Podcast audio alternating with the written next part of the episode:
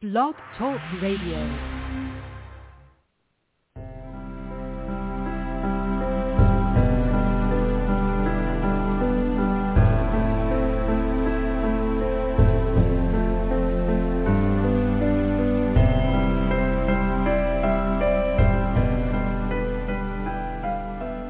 Welcome to Nightlight.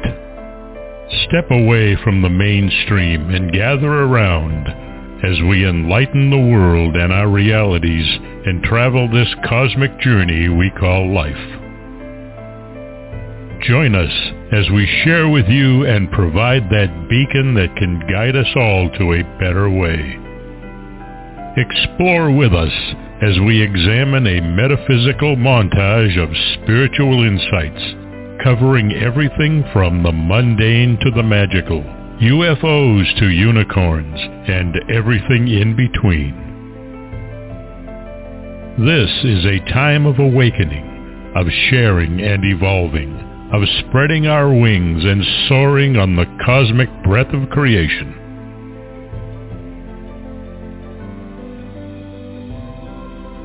Come and join with other light-minded spirits as we weave our lights together to seek understanding, enlightenment, and with a little luck, some wisdom. This is Nightlight, a reminder that you are never alone.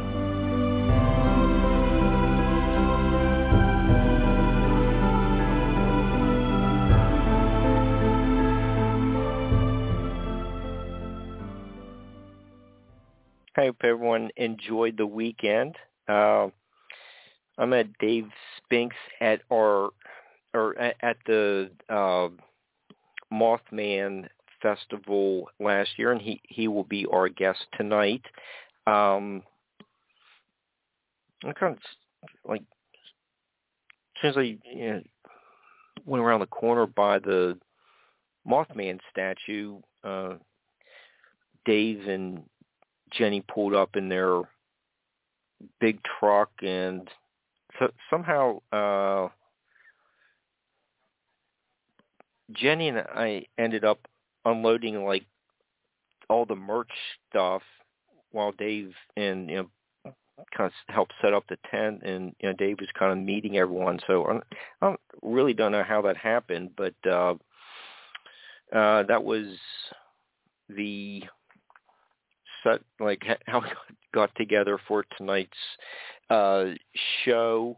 And was a really uh nice guy very informative. He has uh several uh fascinating books you know like uh, we'll be focusing mainly on you know, like uh, West Virginia Dogman tonight, but you know there's other books we're going to get into.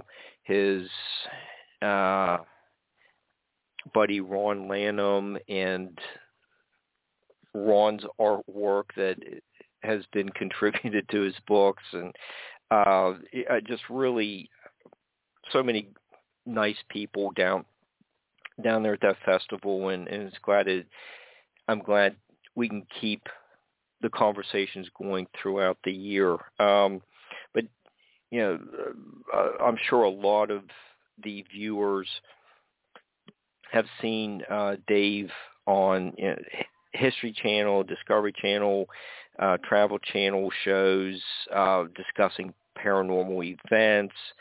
Um, let's see, he, he has you know, several books on West Virginia cryptids and UFOs.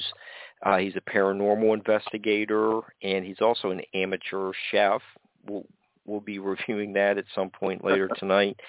Um, uh, and um, you know we'll also be uh, discussing his his upcoming conference. He's uh, been uh, you know appearing at a couple of the spring conferences. You got the Flatwoods Monster one coming up. Um, so you know if you want to get a good dose of paranormal uh, you know topics. Uh, you know tonight's a perfect uh, introduction to uh, Dave's expertise in the topics, and you know you can see him at many of these uh, conferences throughout the state, and uh, you can find him on Facebook at DS World of Weird, and his website is Dave Spinks paranormalinvestigator.com. Hi, Dave. How are you? Hey, how you doing, Mark? Oh, I'm I'm fine. I'm glad you're here. I've been looking forward to this show since uh, September. Um, you know, we'll you know, I just kind of jump into uh, your West Virginia Dogman book, and you know, we have we're going to segue into all kinds of other uh, cryptid type topics uh, tonight. Um, but you know, let's uh,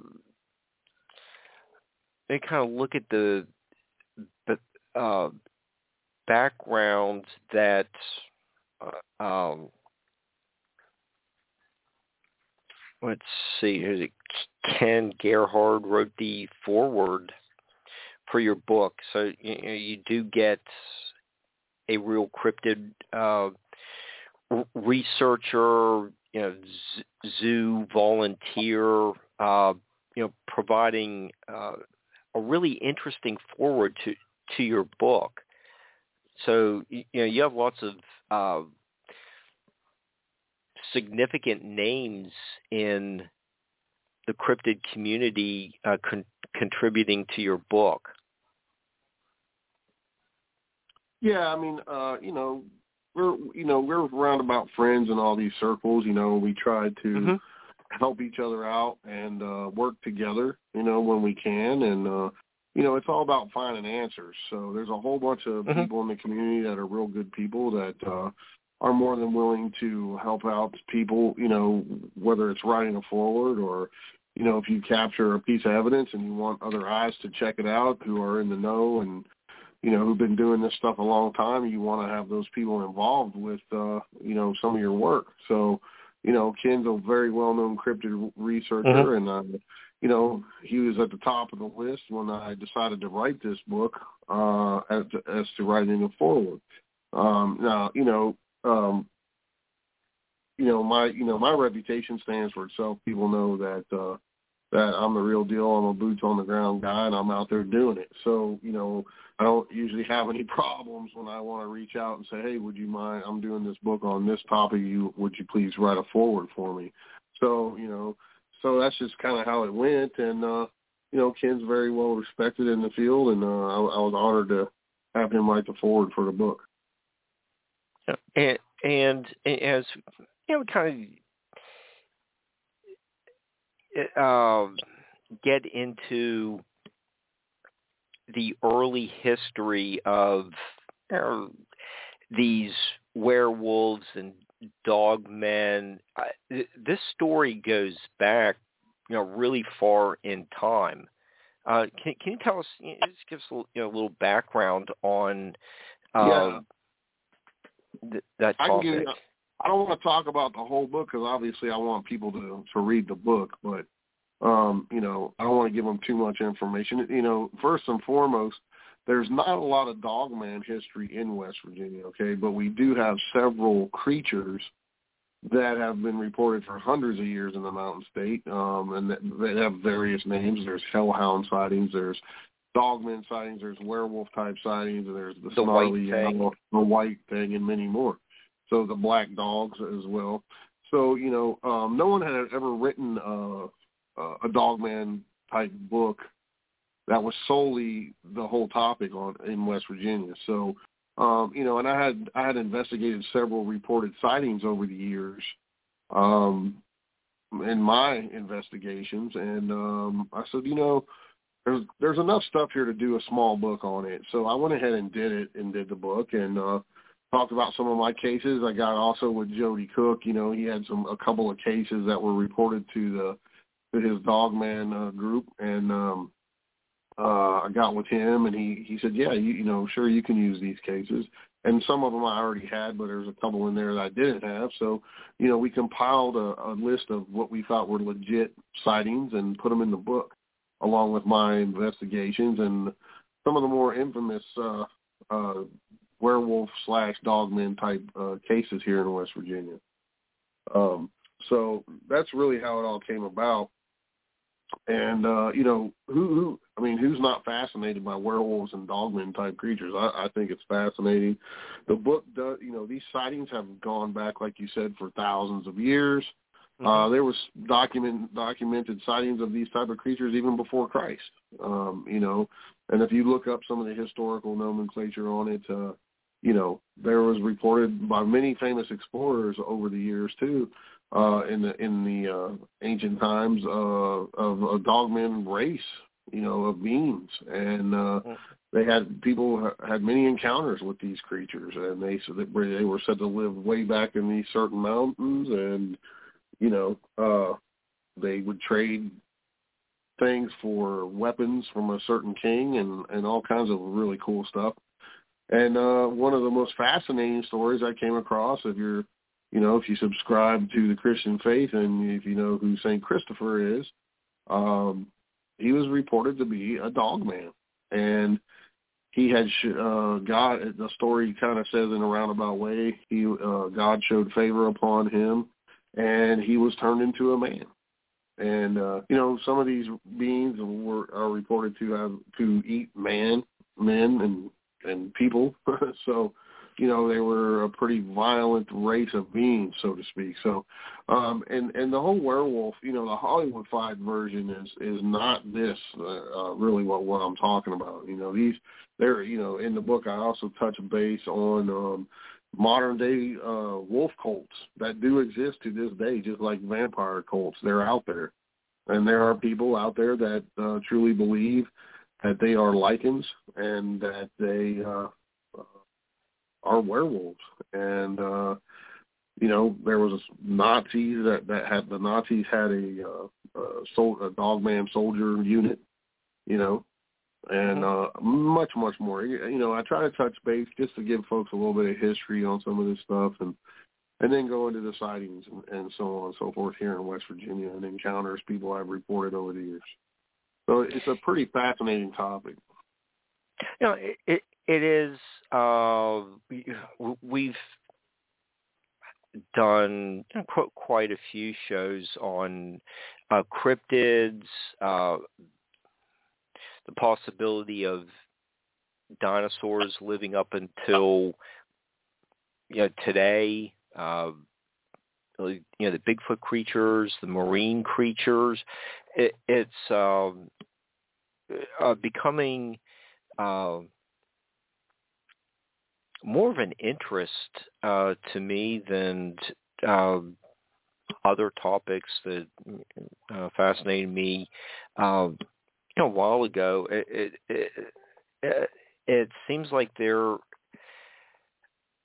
are uh, depict the ancient artwork depicts things that we don't understand and and I think that's what you know is really putting the hooks into me like uh or you're talking about St. Christopher uh mm-hmm. you can look up um you know, when DA Roberts was a guest with us you know he was talking about that and uh you know you can look up uh St. Christopher oh yeah, there's and famous he, paintings and artwork of him as a yeah. dog man in a priestly yeah. robe, uh, as well as another famous artwork with him, you know, uh, as the human form of him with a dog with some dog men standing off to the left.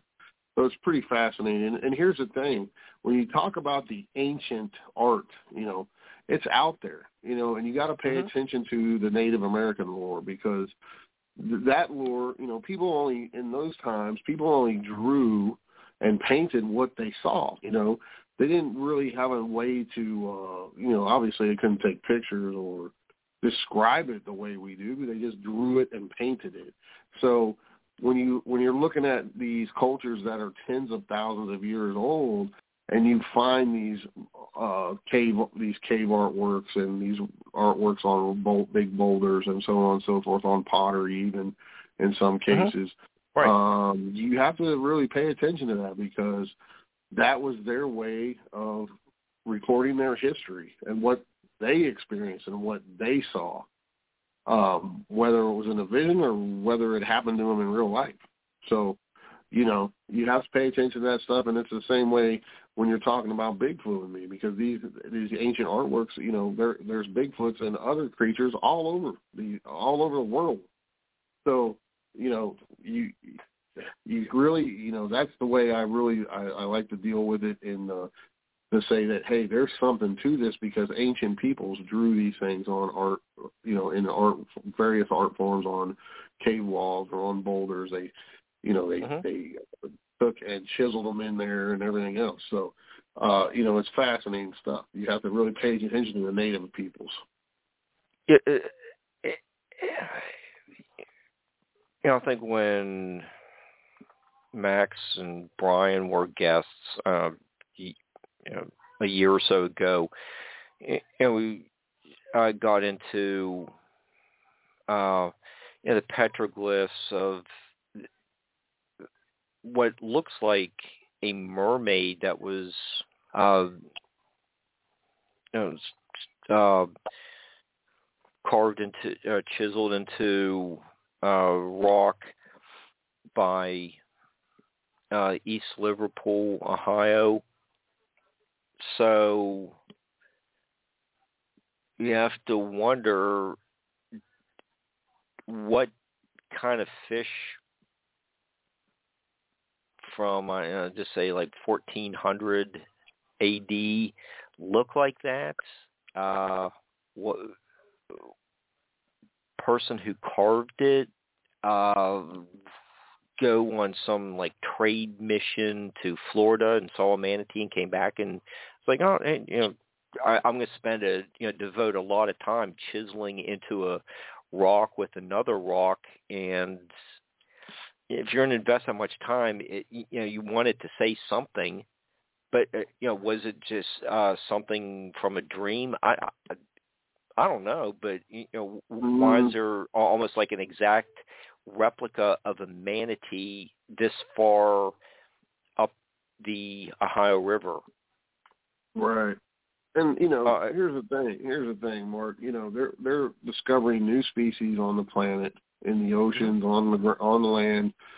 You know, pretty much weekly, um, and it, it's been going on forever. You know, so you know, it, there's stuff out there that we just don't understand. You know, there's stuff out there that's hiding in plain sight because most people don't go out at night. They're in their houses. They're on their nine to five job they're they're got their face buried in the cell phone, um, you know, taking care of the kids, whatever the case. And you know, a lot of these creatures are nocturnal.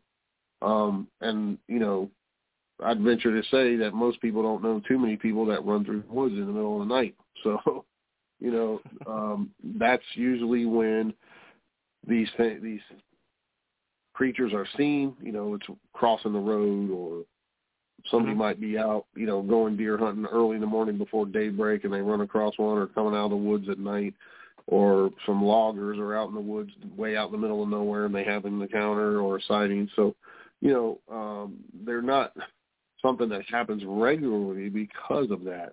Also, you know, numbers wise, whatever some of these creatures are, there's probably not many of them.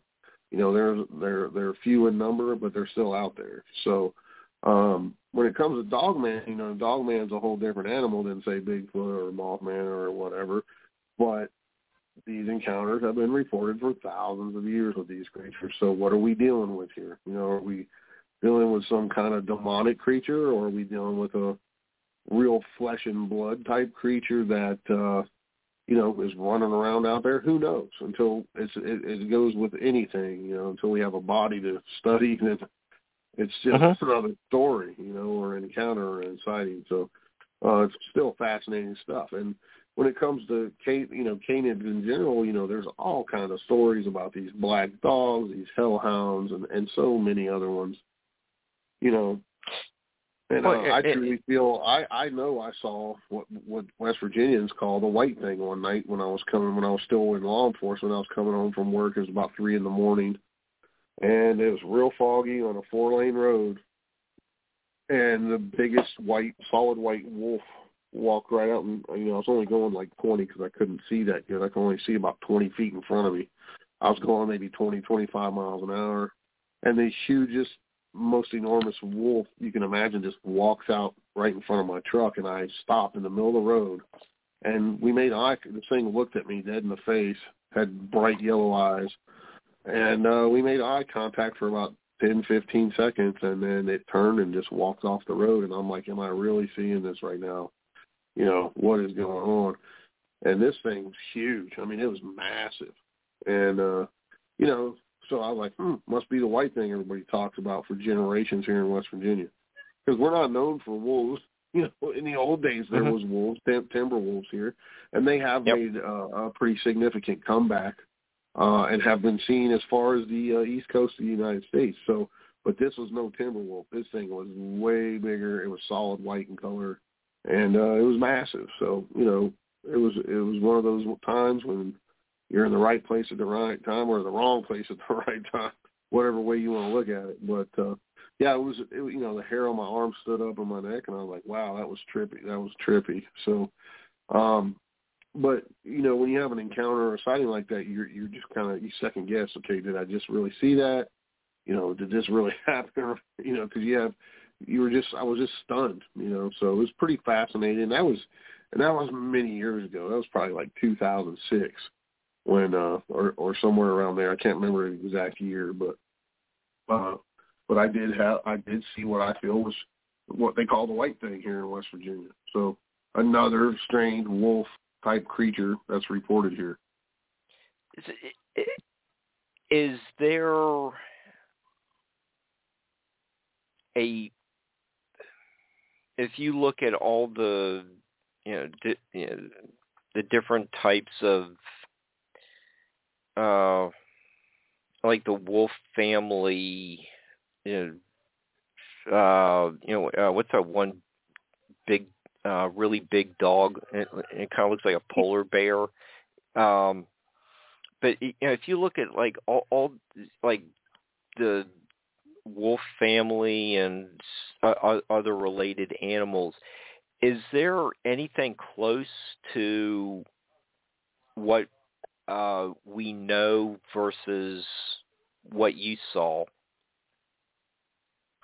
I mean, you know, they talk about the dire wolves and these ginormous black wolves and stuff that are seen around the world and, and stuff. But it, I mean, that's more prehistoric. And the right, dire wolves, yeah. okay, right.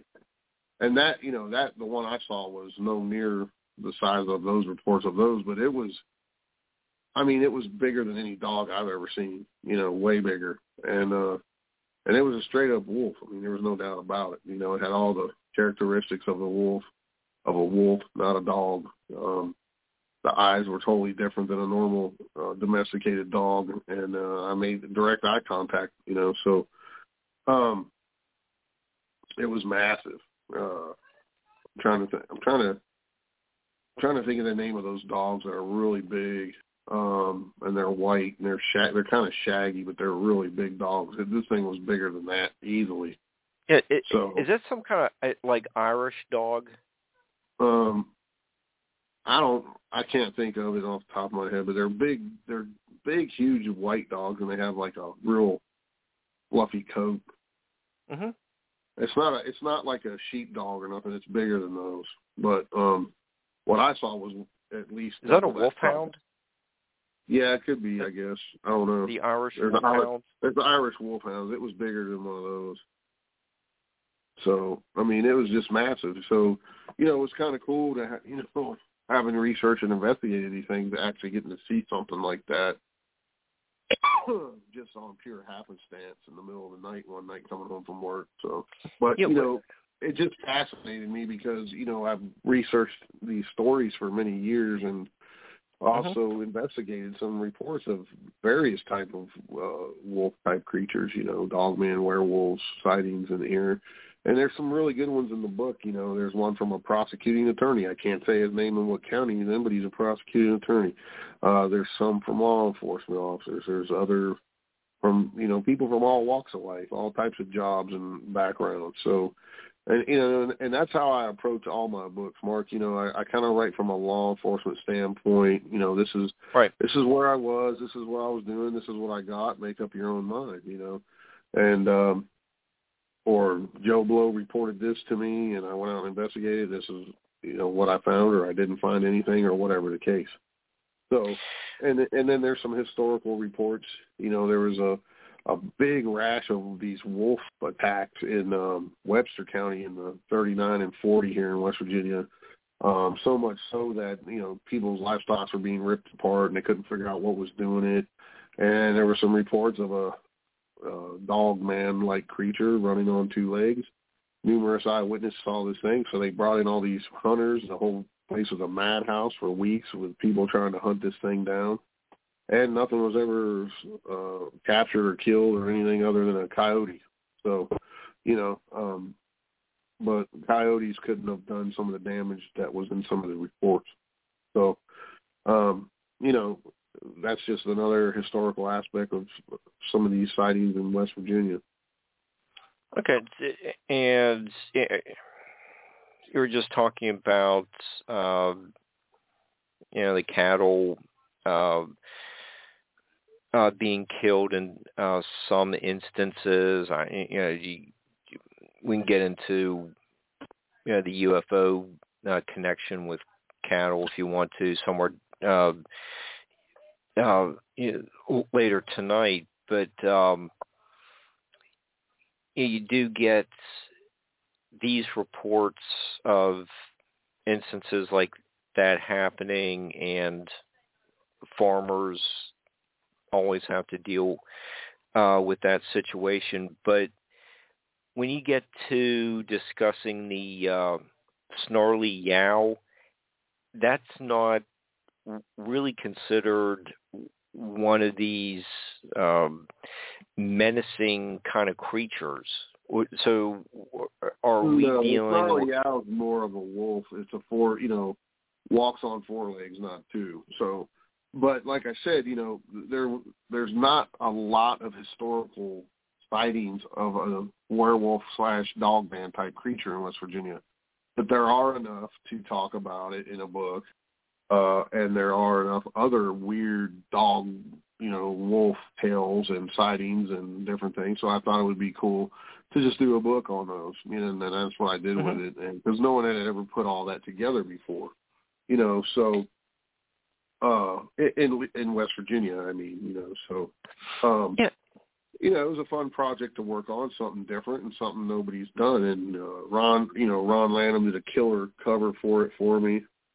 Mhm uh and did some great artwork inside the book. And Jamie Snow actually uh we uh he let me use his Rougarou art in the in the book too. So his his that that Rougarou he did uh, was uh, in the cookbook as well.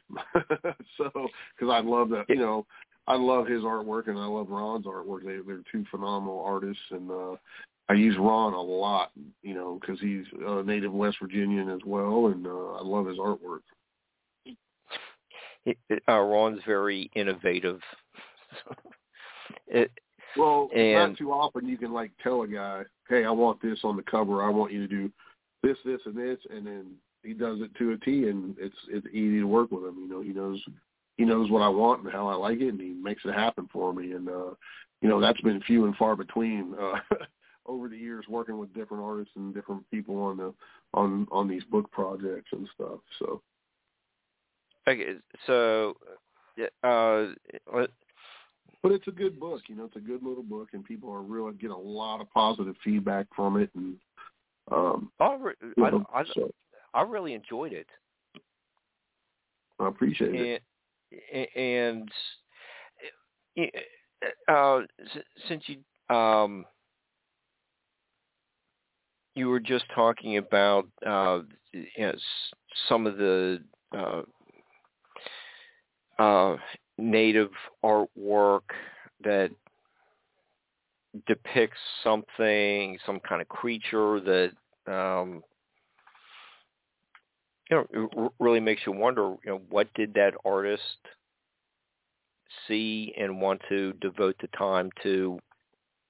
Right. Uh, I mean, like for me, do, it was for natives. It's a significant event if they were willing to take the time to draw it or carve it out of a rock or on a cave wall. You know, um, it was a significant event in their lives, and they Mhm. felt compelled to put it on there and share it with the world or who or their tribe or whoever would see it for generations to come. You know. Yeah, and, and you know there are petroglyphs uh, found uh, through, throughout this. Uh, there are mounds. Um, have uh, um, you know when Steve Ward has been a guest, you know we've gotten into uh, John Keel uh, writing about the mounds. Uh, Dave, Yeah. ha, ha, have there are, are some mounds uh, left? You get you know the Grave Creek Mound, a few in uh, you know, Charleston. Oh Uh, yeah, there- there- there- there were a lot- times. Y- Yeah, do, do you have any stories or uh, uh, learn some of the folklore of any of uh, th- these creatures being associated with mounds? Well, you know, all that's personal opinion, but you know, my point of view on the mounds, you know, and it's not just here in West Virginia. West Virginia is a significant area for for the mound builder mound builders, um, but as as you know, you know, some of the skeletons found in these mounds were massive, and some were Right. reported 12 to 15 feet tall. Some had double rows of teeth. Uh, you know, there is a genetic disorder where some humans have a double row of teeth, but it's very, very rare. And there's very, you know, very few documented cases of that. But it, it seems in these giant skeletons, a lot of them had double rows of teeth. Now, that's not really uh, too much of a human trait. Uh, and who's to say if these these beings, uh, if they were not human, and, and a lot of times the skulls are much thicker than normal humans, and, and all kind. There's other a lot of other factors too, but not without getting into that too much. But you know, who's to say some of these beings didn't breed with humans and then passed on that genetic trait to humans to have some of the humans they bred with uh, to have double rows of teeth. Um, I, you know, and a lot of, you know, I believe that these skeletons are more than likely some sort of ET, you know, or as we talk about in the Bible, the Nephilim or offspring of the Nephilim. So, you know, because we all know in the older times, humans, Homo sapiens, were much, much smaller than we are today. Um, and uh, these skeletons were just way, way bigger than the normal size of humans back in those thousands of years ago. Um, so it was re- it's really bizarre. And another bizarre fact about that is it would seem al- almost immediately when one of these skeletons were discovered that government personnel would come in and swoop swoop them off and take them away, never to be heard of again. And there's all kinds of rumors that some of them are in the Smithsonian vault, and others other rumors that say that literally thousands of these giant skeletons that have been found all over the world and in the United States more specifically have been thrown overboard into the Atlantic Ocean. Now, if that's the case, what are they hiding from us? You know, so and and we know we all know that the government likes to cover up things and hide things for their own agendas. Therefore, you know, you got to kind of make come to your own conclusions that uh, you know there was some of the stuff that we've read about and heard in historical documents are is probably true, but certain powers that be do not want us knowing about those because it's all about money, power, and control of them. So you, you know, there's a lot. There's a lot to all of this stuff. So you can go way down the rabbit hole with it. Yeah, and since we were just listening to you discuss uh, secrecy, um, you know, West Virginia, uh, you, know, you can look at uh, Mason County that uh, really isn't accessible by interstate. It, it's you know a bit of a challenge to get to um, by land. It, it's you know really easy um, by kayak. Um, but if we look at in the mountains on the other side of the uh, state, um, the heavy, uh, dense uh, forests. There's not a huge population. Uh, uh, there aren't a lot of roads. Um, there's not a lot of industrialization. Um, do do you feel like those kinds of isolated settings uh, to the credibility that maybe some of these, you know, just say dire wolf, um, may have actually survived much. I, I never went extinct, and you know, they're you know still walking around today, and you know, we just don't know that.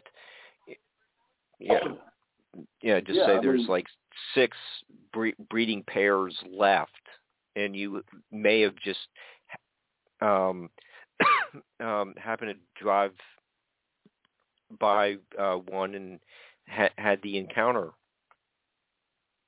I mean, let's face it, anything's possible. You know, we all heard growing up about the these tales from the ancient seafarers about the kraken. You know, kraken. Oh, well, that's just Mhm. you know, myth, that's mythology. It's you know, it's just false tales.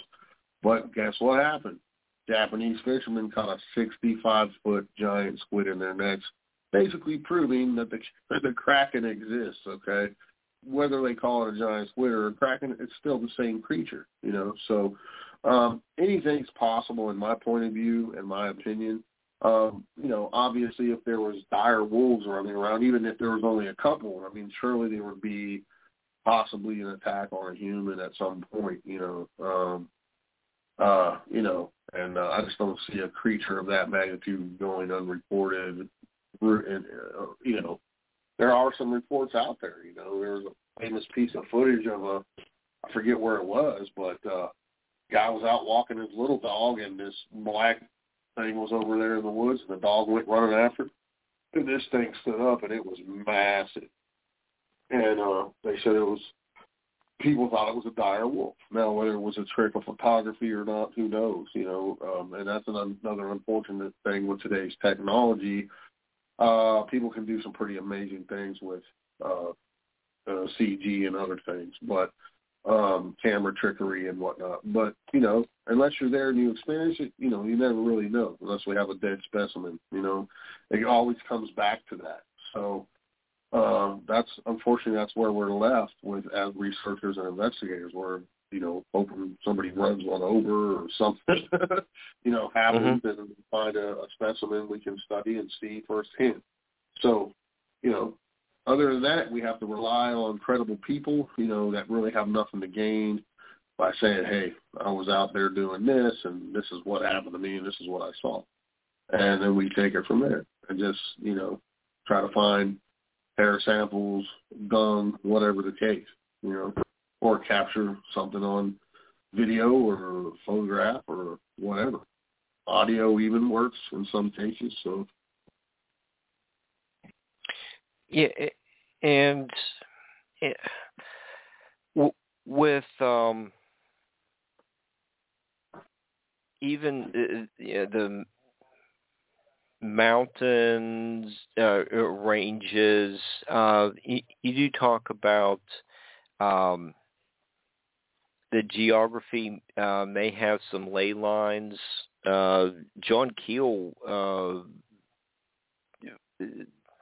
you know, threw that question out there as well. Uh, or Yeah, that's a great the the ma- you know, we talk about the ley lines and we talk about these Native American uh, sacred sites, and they seem to all kind of coincide or interconnect with sightings of strange lights in the sky, strange creatures, paranormal activity, the whole gambit, you know, and I think that's definitely there's definitely something to that. I know what you're getting at, and I didn't mean to interrupt you, but that's I'm trying to keep my train of thought on what you were saying, and uh, really that's what we look for. You know, uh, we look for these hot spots, so to speak, where they have Mhm.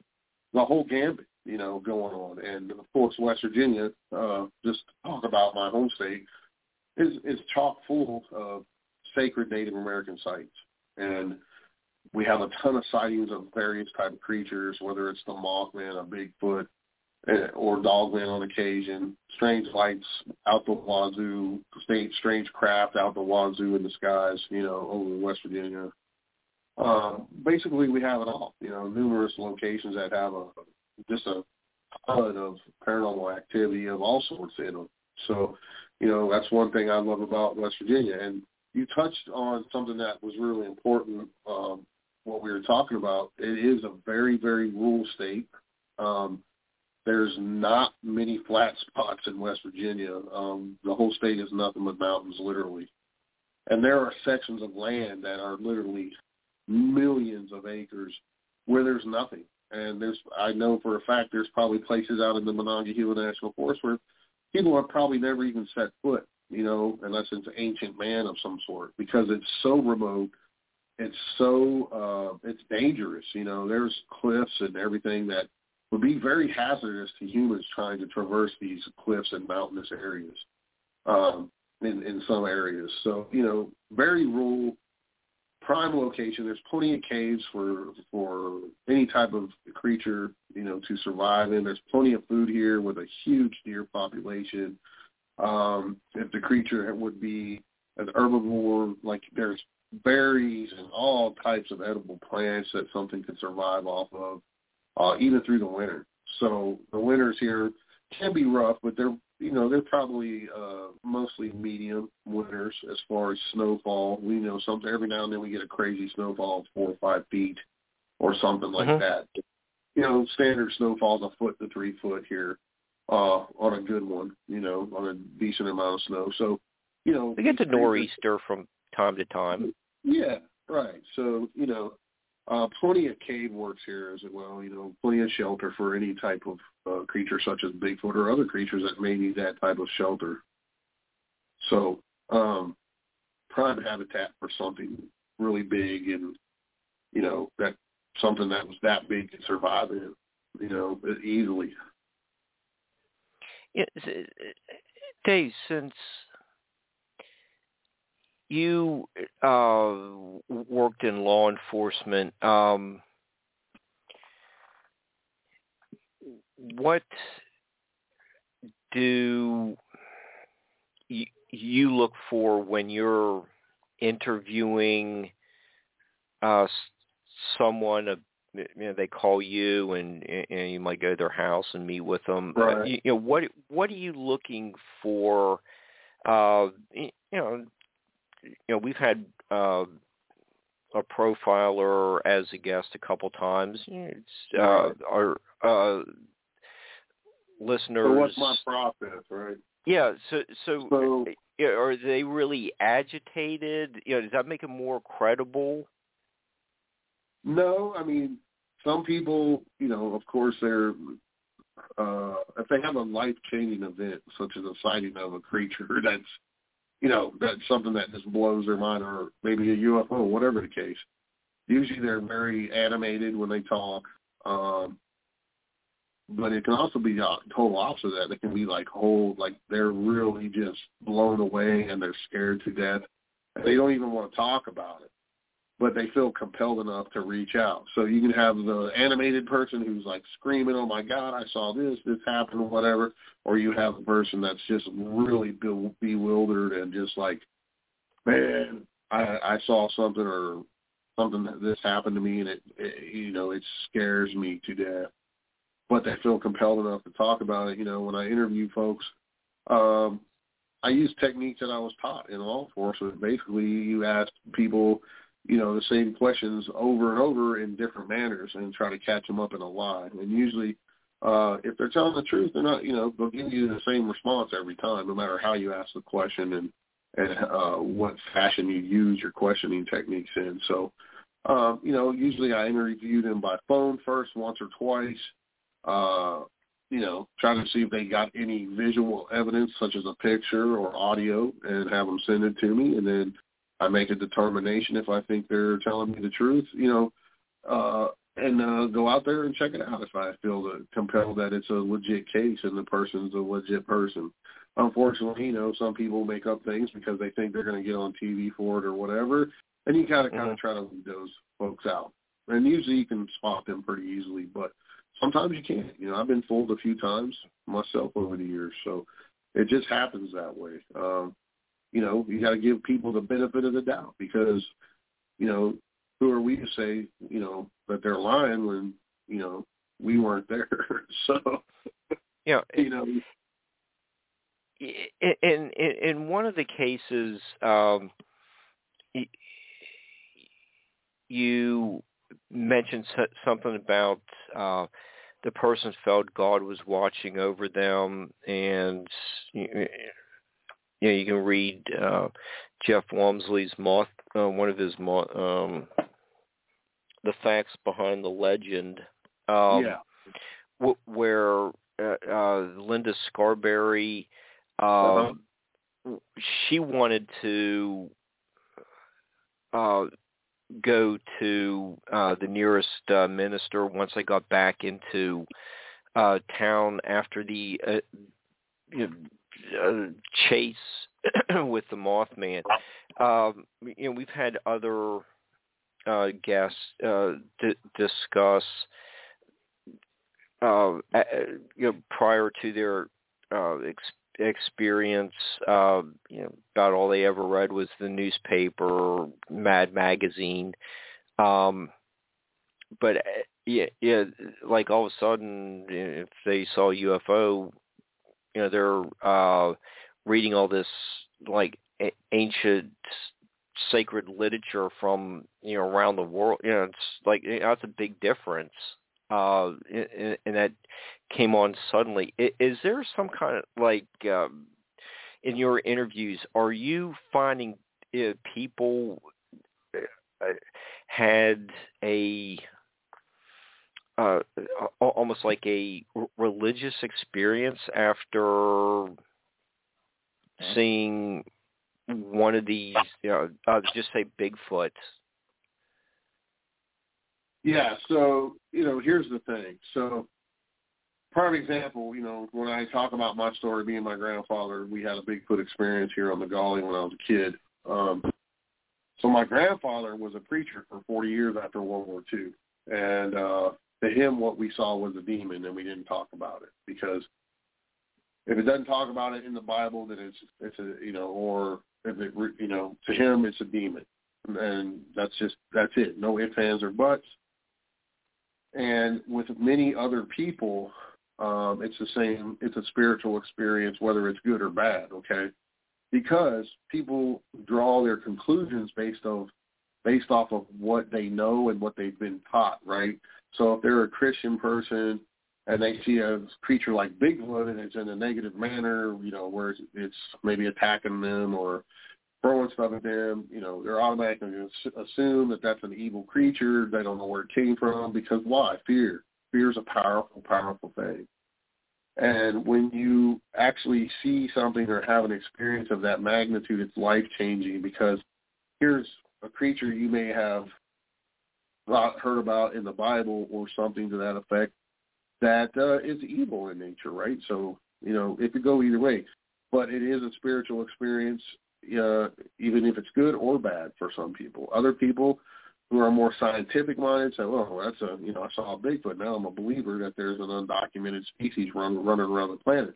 Other people might think it's an extraterrestrial, you know, uh, because you know they're just scientific minded and they go a different route with it. But you know that's what happens when we don't have a specimen to study that we know of for everyone to study. Uh, I'm a firm believer that the government knows what these things are and they're covered up for whatever reason. But um, you know, it's just it's based off your cultural background, your belief system, and uh, you know, you could go either way for some folks. It could be evil, could be good, could be you know heavenly or spiritual. Um, and some native tribes call Bigfoot's a big brother. You know, uh, the big brother of the forest or the protector of the forest. Uh, others say that these red-headed giants, which I liken to Bigfoots, were evil and they would sneak into their camps and kidnap people and eat them. they were cannibalistic. So there's so many ways you can go with it. It just depends off what the creature was doing, what your belief system, what your cultural background is, and so many. And the fear factor is a major factor in that. You know, because you know, just you know, if you just another example would be, you know, you're driving down the road and you see a 50 foot snake in the road. You know, that's terrifying because you've yeah. heard a story or two about it, but now you've seen a live specimen and you're like, oh my god, these things are real. I'm out of here. You know, so Eight, you know, 18, 18 inch garter snakes are like that too. But I digress. Go ahead. yeah, so you you know you get the gist of what I'm saying. So Mm. you know it could be a definitely be a spiritual experience for people, whether it's demonic spiritually or heavenly. It just depends what each situation is different, you know, and what each person's belief system or cultural background is different as well. Yeah, and, and you were just talking about uh, how f- the fear of uh, the snake, the Bigfoot, you know, uh, possible cryptid. Uh, you just had to. Sh- in most instances, there was just the brief glance at something that your mind really didn't process, but but you know we have that uh, you know, when Andrew Smith was a guest with us, he discovered or uh, discussed the uh, you know responses of you know the May family and you know what they discovered. You know once they you know got in by the uh, you know copse of trees uh, w- with the uh, Braxy or the Braxton County, you know, Flatwoods Monster in Braxton Right. County. Uh, um, yeah, hopefully our audience remembers that. If if you're you know a new listener, uh, go go back to that show. That you know that was an interesting one. But uh, you, you know you'll be speaking at the Flatwoods Monster um, uh, conference uh, that, that's coming up real soon, I th- think. It's coming up in Um, September. It's coming up on the oh. anniversary of the sighting. Oh, uh, okay. So we have a little bit more time uh, to see, uh, um, you know, before that one. But you, yeah, that uh, the Mothman uh, festival, you know, gets a lot of attention. But you know, the Flatwoods Monster case gets um, a lot of attention too. That uh, yeah, that that was something really strange. You know, and you know, there were talking about uh, was it like a ten or twelve foot tall. Uh, Metallic y- y- something yeah, or other. yeah.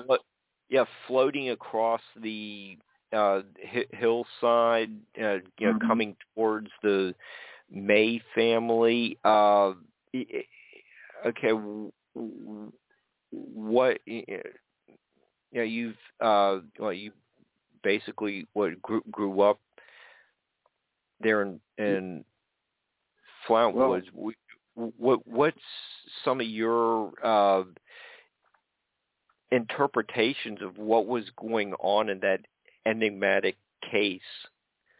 Well, um, so I was born in Gassaway, which is right down the road, just literally like three or four miles from Flatwoods um, and Sutton area, just literally right down the road.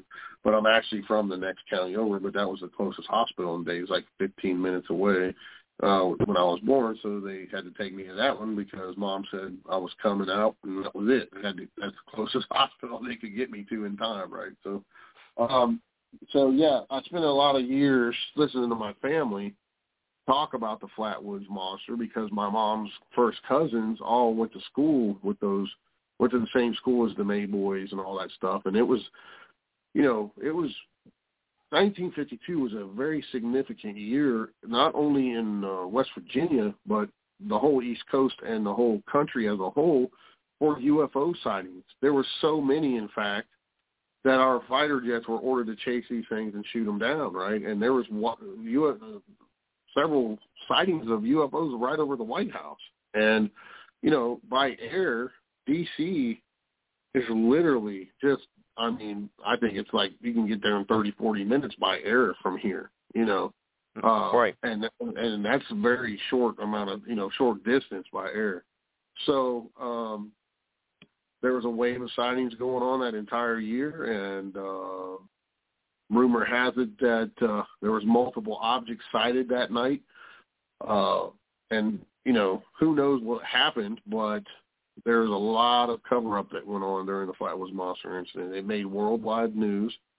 There was some reports of men in black around the area, uh, telling people not to talk about it of course, if you read uh, book, which is a very, he's got two books. He did a revised edition, but um, he spent 20 years documenting this case and doing a lot of legwork. And it's unfortunate that he's not out there talking about it. I don't know what his problem is or whatever, but uh, um, you know, he he had uh, uh, started talking about it and doing some conferences and, and things, and uh, had Stanton Friedman involved in a conference here years ago, and it had a really good turnout, you know, in Flatwoods, and you know there was like two or three thousand people there, and I don't know what happened, but me, Ron, and uh, me, me, Ron Lanham, and Joe Perdue have been waiting patiently. You know, and Andrew was trying to get this thing off the ground, but um, he couldn't get much support from the local, from the Flatwoods community and stuff to make it happen. And then, you know, he works for the the CVBB there in Sutton, so you know, they're not willing to put the funds out. So me, Ron, and Joe got together, and we're putting on. We're going to try to get the conference back to where it should be. You know, and it it it was a worldwide. It made worldwide news. Numerous people saw this fiery craft come down and make control turns, landed on the Fisher farm. Uh, the group of kids were playing football at their school, ran up to their house, got their mom and their their older cousin who happened to be in the National Guard. They ran up on the Fisher farm and had this whole horrifying encounter with this metallic type creature that was spewing noxious fumes and everything else and kind of made its way toward them and they all ran down out of there off the hill and back to their house called the sheriff and um you know uh two of the boys reported seeing a craft off in the in the uh in the ravine off to the right but none of the other folks saw it so a couple of the kids saw a craft, and then they saw the rest of them all saw the monster, right? So, but this here's the tricky part about this. So during all this, what what what wasn't known is that uh, a special forces National Guard unit was already on the move and on the ground in Flatwoods, just not even hours after the thing came down, and the group was split into two teams. One was a cover-up unit to say they were looking for a downed aircraft down on the Elk River. The other part of the group came in covertly on the back side of the Fisher Fisher farm on an old logging road. Um, and uh, it was then Captain Leavitt who was in charge of that group, and he was ordered to collect, you know, collect any evidence and send it back to the Pentagon post haste. So he did that. They found some sludgy stuff on the ground. They took samples, sent it off, and many, many years later, when it was then Colonel Leavitt, uh, did an interview with Feschino and talked about that he truly feels there was a cover-up because he tried to get back with them to find out anything, and they would not return his calls or anything. Uh, and then there was a, you know, they put out some cover story that it was some kind of grease off of something, but it was a lot of substance on on the ground, and they also found indentations on the ground and sort of like skid marks, slide marks where something had definitely landed on the ground. Um, and this this whole scenario went on for a couple of weeks. There was another sighting of uh, the same type of creature, only this time it didn't have what looked like a helmet on with portals in the eyes over in Strange Creek, which was real close to Gassaway where I was born. Um, this mm-hmm. young couple had a newborn baby. They were traveled from New York to Cincinnati, and they took the scenic route on the way home and they came through the Strange Creek area and the car just quit in the middle of the road for no reason. So he got out, was looking at the car and stuff, and they saw a glowing light. He saw a glowing light over down on the other side of the guardrail and kind of went over towards it, and the um, there was these noxious fumes. The baby was crying. They were choking. Their eyes were burning. And when he tried to check out what this glowing light was, he was, you know, talked about it in one interview. Said there was a glowing orb down there. He made his way closer to it. As he got closer, he felt like his body was uh, like when your arm goes to sleep, but he said it was his entire body, and he felt like all these pins and needles sensation, uh, wow. and it was like shocking him. And he fell down and got back up, and he it took everything he had to make his way back to the car. As he's making his way back to the car, he sees his wife looking out the passenger side window, but looking behind him, let you know, and she let out a horrifying scream. And he looked behind him, and there was this creature that resembled a lizard-looking like creature from the waist up, but it was in some kind of metal apparatus that was floating, coming right behind him. So he, you know, made his way back to the car. They got it. He got in the car. They, the family huddled down in the front seat. Those old cars in the fifties, you know, they were huge. So the whole family right. got down under the dashboard and was cowering. And he, after a few minutes, he peeked up and looked out the windshield, and there's this creature there looked a lizard like with a metal apparatus from its waist down and it had these long spindly arms and it was like well, almost like it was trying to figure out what the car was like touching around on the car and everything. And all he had was an old knife in the in the glove box and he had he had that in his hand. And as he's watching this thing it just turned and glided away. And then within a few minutes uh they heard a, a weird whirring sound and they saw this he described it as a street light globe of the old street lights, but much bigger. It floated up about 2,000 feet, he said, and started going swaying, swaying back and forth in a pendulum motion, and then it just shot off into the sky with sparks flying behind it. So after a few minutes of that, after that happened, the car mysteriously just started right back up. The family was just disheveled. They rode down the, you know, ran down the road um, didn't know what to do with themselves, so they decided they were going to stay at the lodge there uh, that night. So you know, they got something to eat, went to the got the room, and then the next morning when they got up, they had to fuel up to go back to New York. And uh, to to his surprise, he said that he looked at the hood of the car where that thing was touching, and all the paint was like melted off, and the and the and the metal underneath was rusted already. So there was huge spots, wow. and um, so you know that, and then there was a, a few a week or so later, there was a whole other weird thing in Parkersburg, uh, where this burnt up body of something they found. Uh, they called it brushy bill and stuff like that, but uh, people were seeing a flatwoods like creature up there. So several, numerous people over the years have speculated that we may have shot one of their craft, you know, and damaged it. It landed, and there was a rescue mission to try to rescue their their comrades, so to speak. Uh, and there, that's why there was numerous alien type, you know, ET or monster sightings of this creature around the state for a couple of weeks after the initial night of uh, September 12, 1952. Um, because this, the George Anitas Natowski that I told you about was the very next night, and it was just a short distance from where the original sighting was. So, and then a week or so later, they had the whole Brushy Bill thing. So, you know, the many speculate that it was a rescue mission by these ETs or whatever they were to get their their wrecked comrades and get them out of there. Because it was during this whole massive UFO wave over the whole East Coast and uh, the whole rest of the United States. And, uh, you know, a lot of people don't talk about it, but many of our pilots were killed chasing these objects, and uh, they label it as training accidents. And a lot of pilots have come out over the years and talked about it, you know. So there's definitely something going on, you know, something, and then there's a mass cover-up of it as well. And you know, if you've ever heard the Mantell story, so Mantell was from West Virginia too. He was a decorated World War II pilot. He knew what he was doing. He was flying a P-51 Mustang out of Kentucky. Um, him and his unit saw this massive object in the sky. They tried to chase it. The other two guys, uh, they had to back off because they weren't carrying oxygen that day. So um, he kept flying and trying to, you know, figure out what this thing was. And then um, he crashed and burned. Well, they don't really talk about it, but there was, you know, when you shoot in those airplanes, a lot of the shell casings end up in the cockpit because of the way the planes are set up, and his cockpit mm-hmm. was totally littered with empty shell casings. So he was shooting at whatever it was, and they tried to say, "Oh, it was Venus and this and that." It wasn't Venus. He was an experienced uh, World War II, decorated World War II pilot. He knew what he was doing, and he uh, obviously could tell the difference between some kind of unknown craft in the sky and the planet Venus.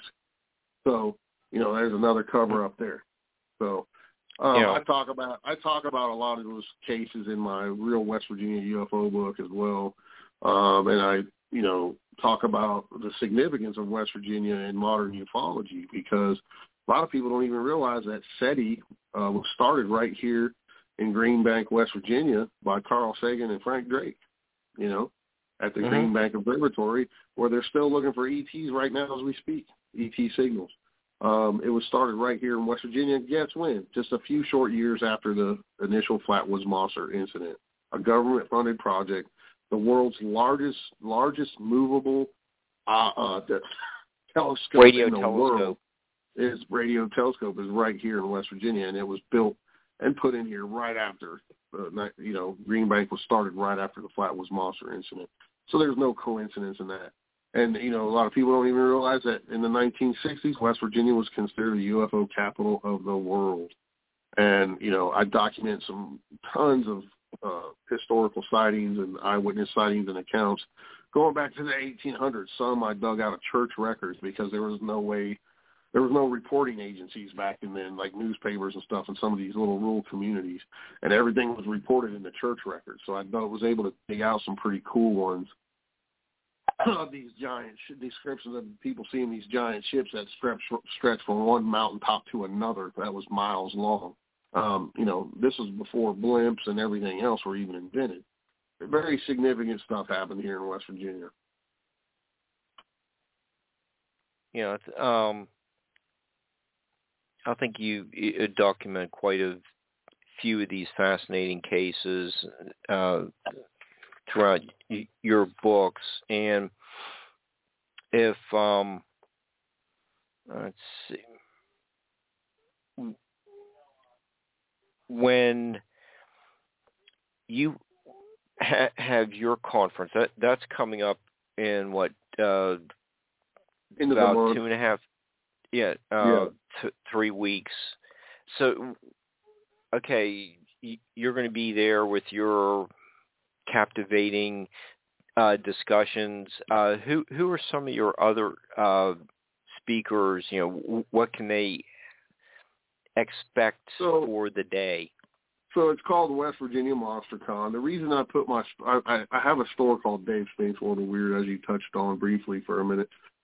Um, I put the store here in Richwood, West Virginia, because for a couple of reasons. One, I wanted to help the town, and two, it's right on the edge of the Monongahela National Forest. And the, for those of you out there uh, listening that don't know, the Monongahela is a vast, vast expanse of land, millions and millions of just wooded, you know, untouched land. I mean, there's places where there's not a house for 40, 50 miles. Um, and it stretches from southern, southeastern West Virginia, all the way up to almost to Maryland and uh, parts of PA. It's like right on the border. It's a massive expanse of land. Um, but um, I put it there because the bulk of the Bigfoot sightings and strange uh, things in the sky, uh, occurrences, and all kinds of weird, strange reports happen in the Monongahela. Um, it's you know a lot of it's ancient Native American land as well. Like I said, it's very rural. Um, and uh, over in that area too, the Green Bank Observatory is there, and that is what is called a radio silent zone. So for miles around the Green Bank, there you, can't, you don't have any cell phone service. There's no radio signals, no nothing, because they can't have anything. Those things are so sensitive that they can't have any kind of interference people can't even have microwaves and stuff around there that live around there because um it messes up the uh the radio telescopes. And uh you know there's all kind of crazy UFO reports and and Bigfoot sightings in the Monongahela and and and other strange creature sightings as well. Giant uh thunderbird type creatures and everything else. So you know um it's just one of those places that uh is a, an area you know of high strangeness, as folks you know use that terminology, and uh, mm-hmm. uh, totally weird stuff going on. So I put it right here on the edge of that, so people can come to the store, and eventually, you know, uh, I'm working with the National Park Service stuff. We're going to be taking tours out there, and I'll be taking people out on some Bigfoot hunts and and sky watching uh, events as well. So that you know, there's a much bigger plan going on, but you know, we've only been open a little over a year now, so you know, it take baby steps until we get it all up and running, and uh, it's where it's it's really cool, man, and it's a lot of fun, and it's basically my office away from home. I get people coming in daily telling me accounts, you know, I'm so glad you're here because I've been holding this story in for 20, 30 years. Now I feel like this is a safe space where I can tell it to someone. And it's great, you know, so. Okay. It, it, speaking uh, about so going, you know, going to the conference again, um, okay. so we have Stan Gordon coming. We have, uh, and I'm sure everybody out there knows who Stan Gordon is. He's an OG mm-hmm. invest, uh, paranormal investigator. Um, no, most Kecksburg. widely known for the Kecksburg incident. You know, uh, mm-hmm. he was just a young, young man when all that went down, and he was the pretty much one of the first investigators on the scene there. Um, uh, and then we have Dr. Raymond Keller, who's a very he's a PhD for 40 years at West Virginia University. He's written numerous books about Venus and UFOs and ETs. Um, he's a keynote speaker as well. We have Eric Altman, who's a, a well-known paranormal cryptid slash cryptid investigator, mostly cryptids, but he delves into the paranormal as well. Uh, he'll be a featured speaker. Um, we have Barry Gaunt and the Night Stalkers, who's a native West Virginia, but he is uh, living. He lives in Kentucky now. He runs the Octagon Hall Museum, uh, you know, and he's known as the Kentucky Truth Seeker. Uh, was high, high up in MUFON for many, many years, uh, and just he's been investigating this stuff probably since the '70s, early '70s. Um, so he's very well known. Uh, we have, of course, myself. I'll be speaking, uh, and Serenity Jenny on all the metaphysical aspects of some of this stuff as well, and uh, Ron Lanham and Joe Purdue, native West Virginians, wild and weird West Virginia. Um, you know, got to have those guys there. They're excellent speakers and very knowledgeable.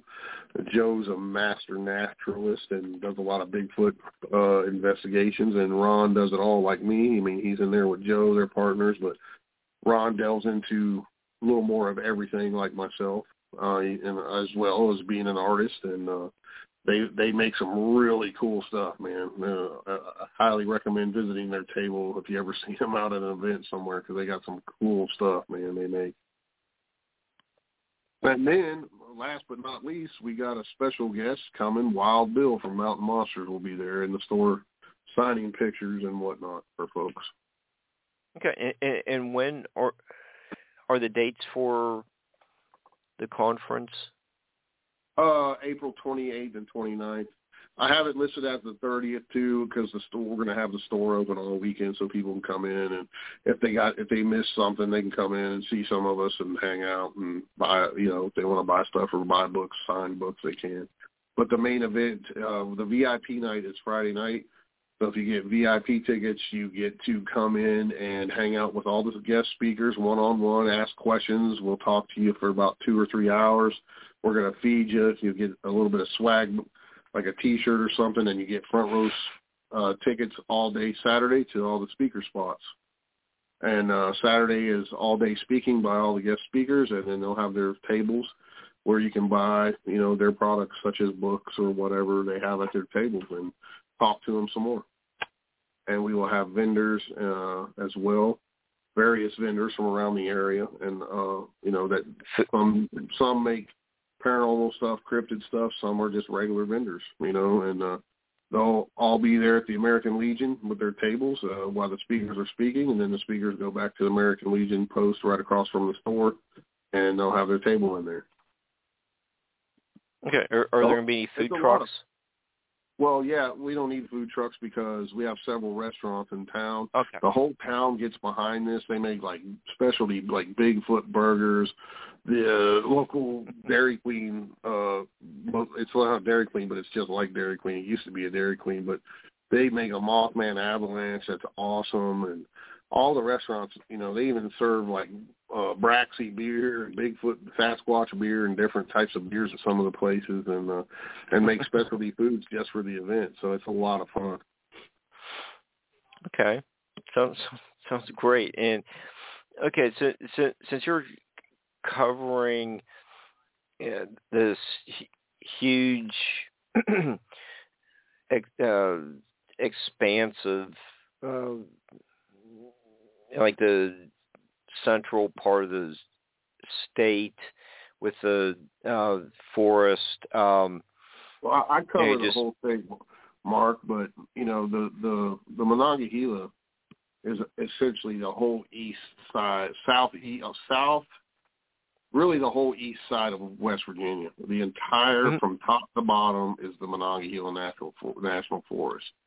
So yeah. um, it's a huge part of the state and that's you know probably covers like man, it's probably like an eighth or more of the state. I mean, the whole entire state. So it's huge, and uh but I cover the whole state, you know. I, and I, I'm not just mm-hmm. known, you know. I go all over the country. This is just my mm-hmm. home state, oh, so of course, of course, you know, the bulk of my investigations over the years have been here in the Mountain State. But having said that, I've done many, many investigations in other states. You know, I've been doing this stuff yep. for over 30 years now. Yeah. Uh, and I don't just do cryptids. I do UFO, you know, UFO investigations as well as par- many, many paranormal, hundreds and hundreds and hundreds of paranormal investigations.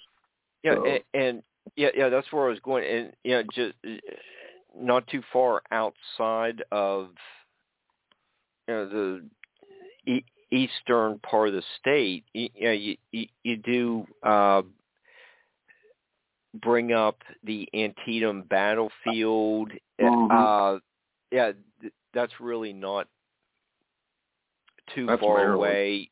Yeah, yeah. Uh, you know, there there's uh, uh, Gettysburg is you know, mm-hmm. ju- just across the border. So it, you know, you do uh, co- cover uh, touch on Antietam in your uh, West Virginia Dogman book, but you know, have you done a, a lot more investigations of Civil War battlefield ghosts and uh, oh, uh, yeah.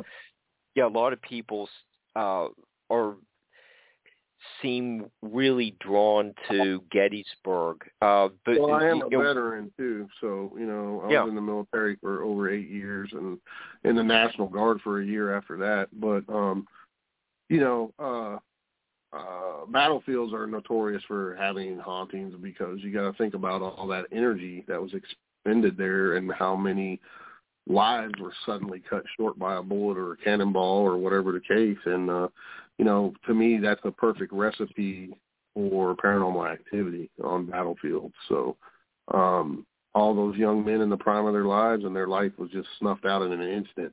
So, you know, and they, you know, for me, some of them probably don't even know they're dead, man. Their spirit's still running around thinking they're alive. So, uh, prime, prime location. But, you know, the whole plan is, you know, I started writing, I never thought I'd write a book, but through, you know, coercion, not really coercion, but people, you know, pushed me and said, dude, you got so many cases, you should put them in the book. So I, I tried a couple and they seem to be, you know, they went really well. And, um, you know, I have plans in the works for, uh, you know, I have a whole West Virginia haunted series, uh, real hauntings of West Virginia volume one, two, and three. Number one's out. It's, it's, it sells out consistently, constantly. Number, excuse me, number two and three will be out real soon.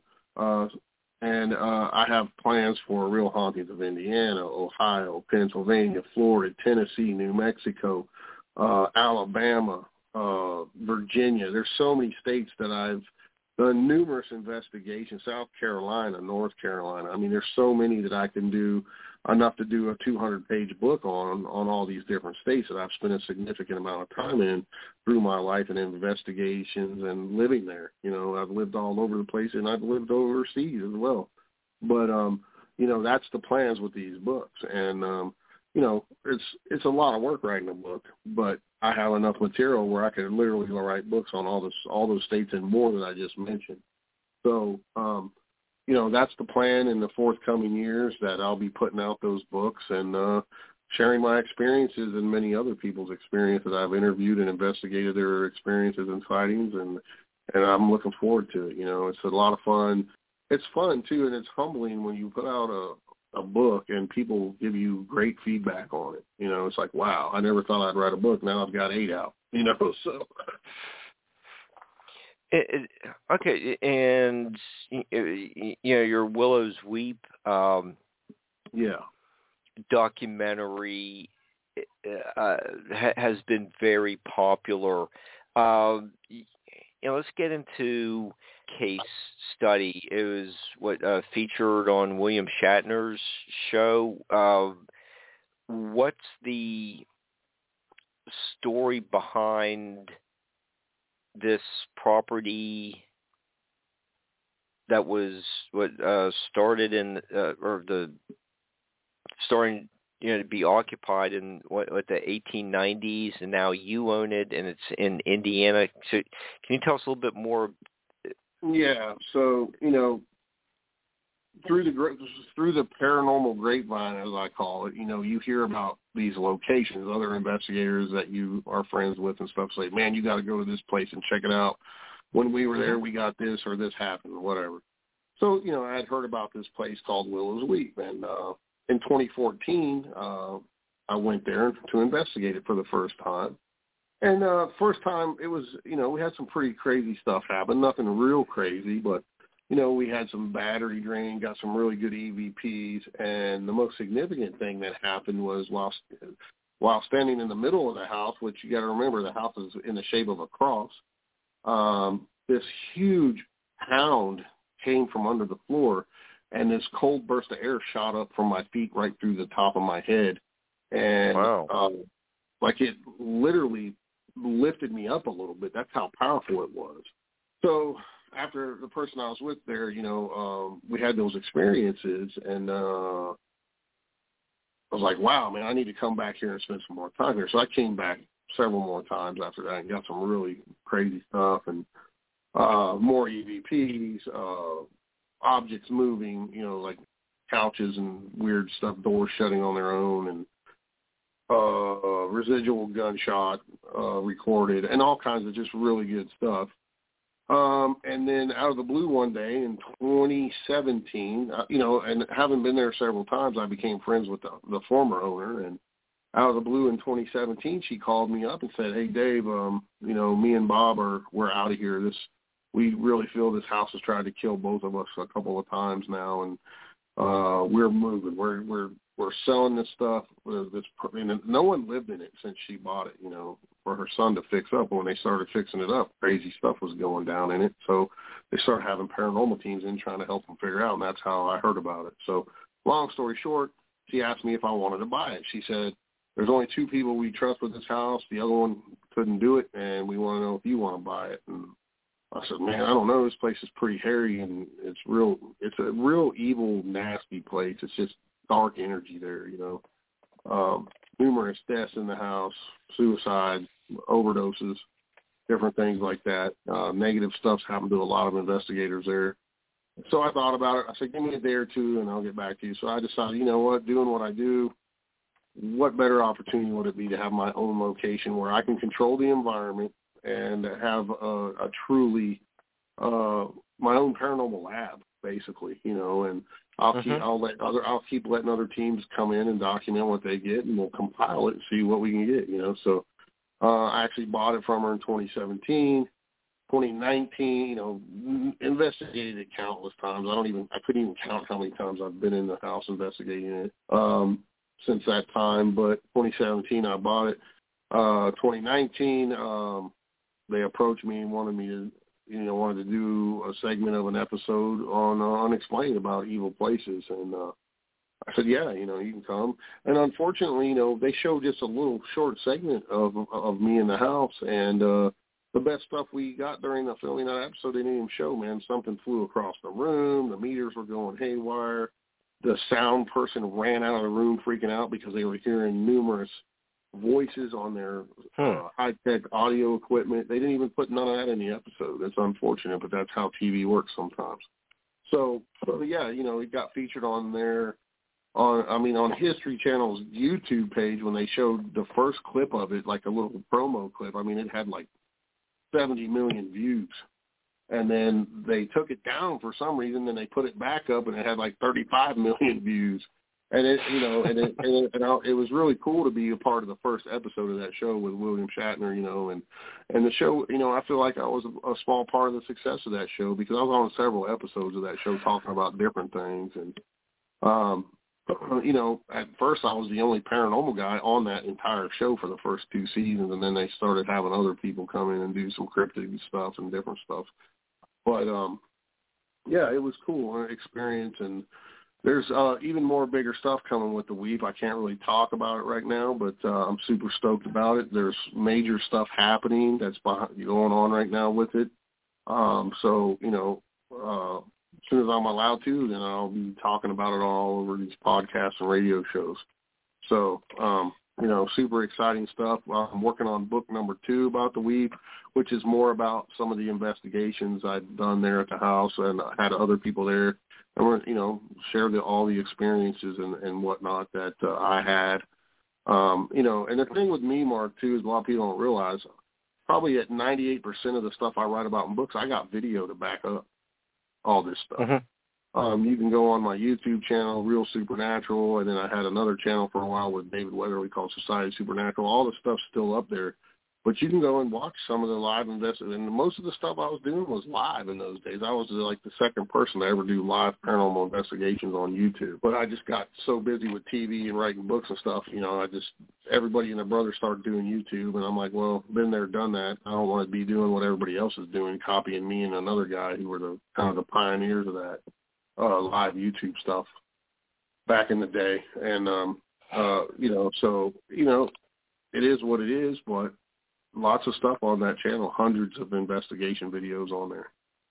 You know. Yeah. It, uh, um.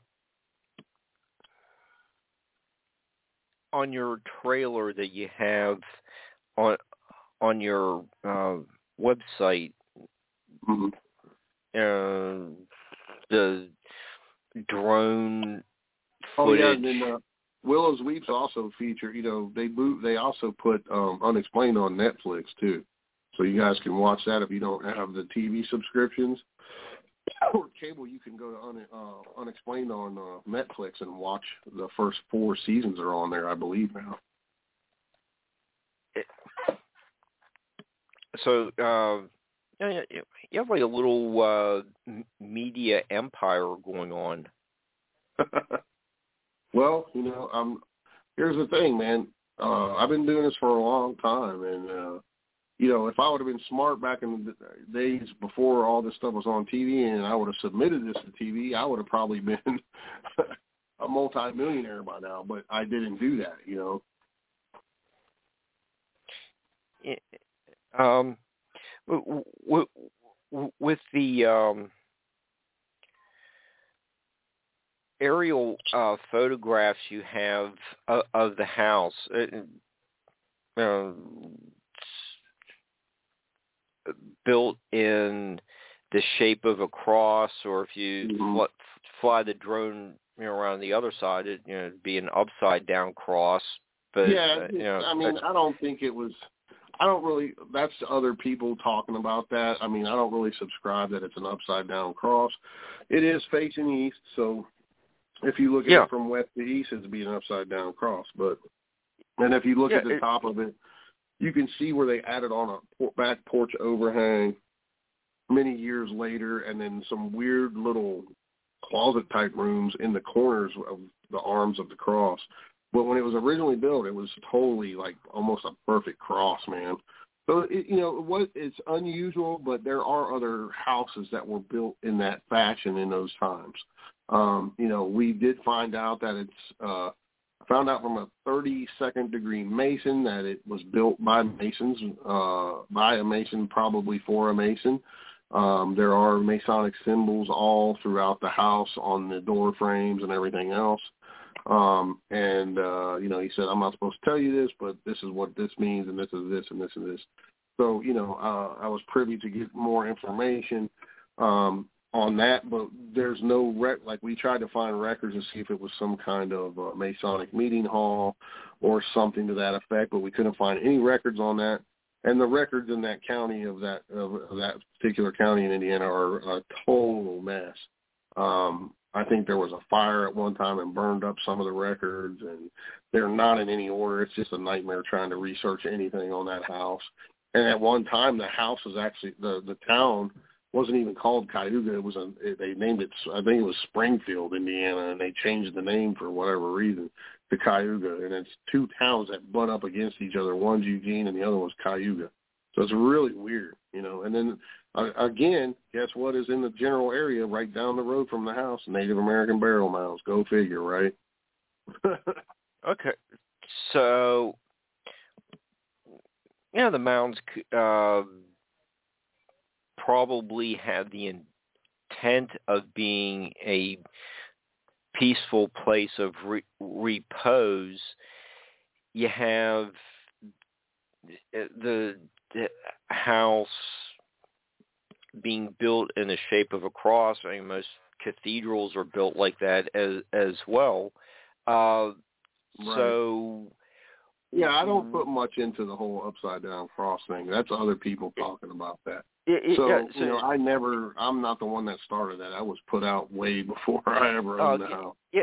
So, so but, is there a reason why th- this there's the suicides and overdoses and uh, the house tried to kill the you know it's uh, uh, almost like the house is alive trying to well here's the thing mark. So when you have a okay so there's more factors that we look for as investigators.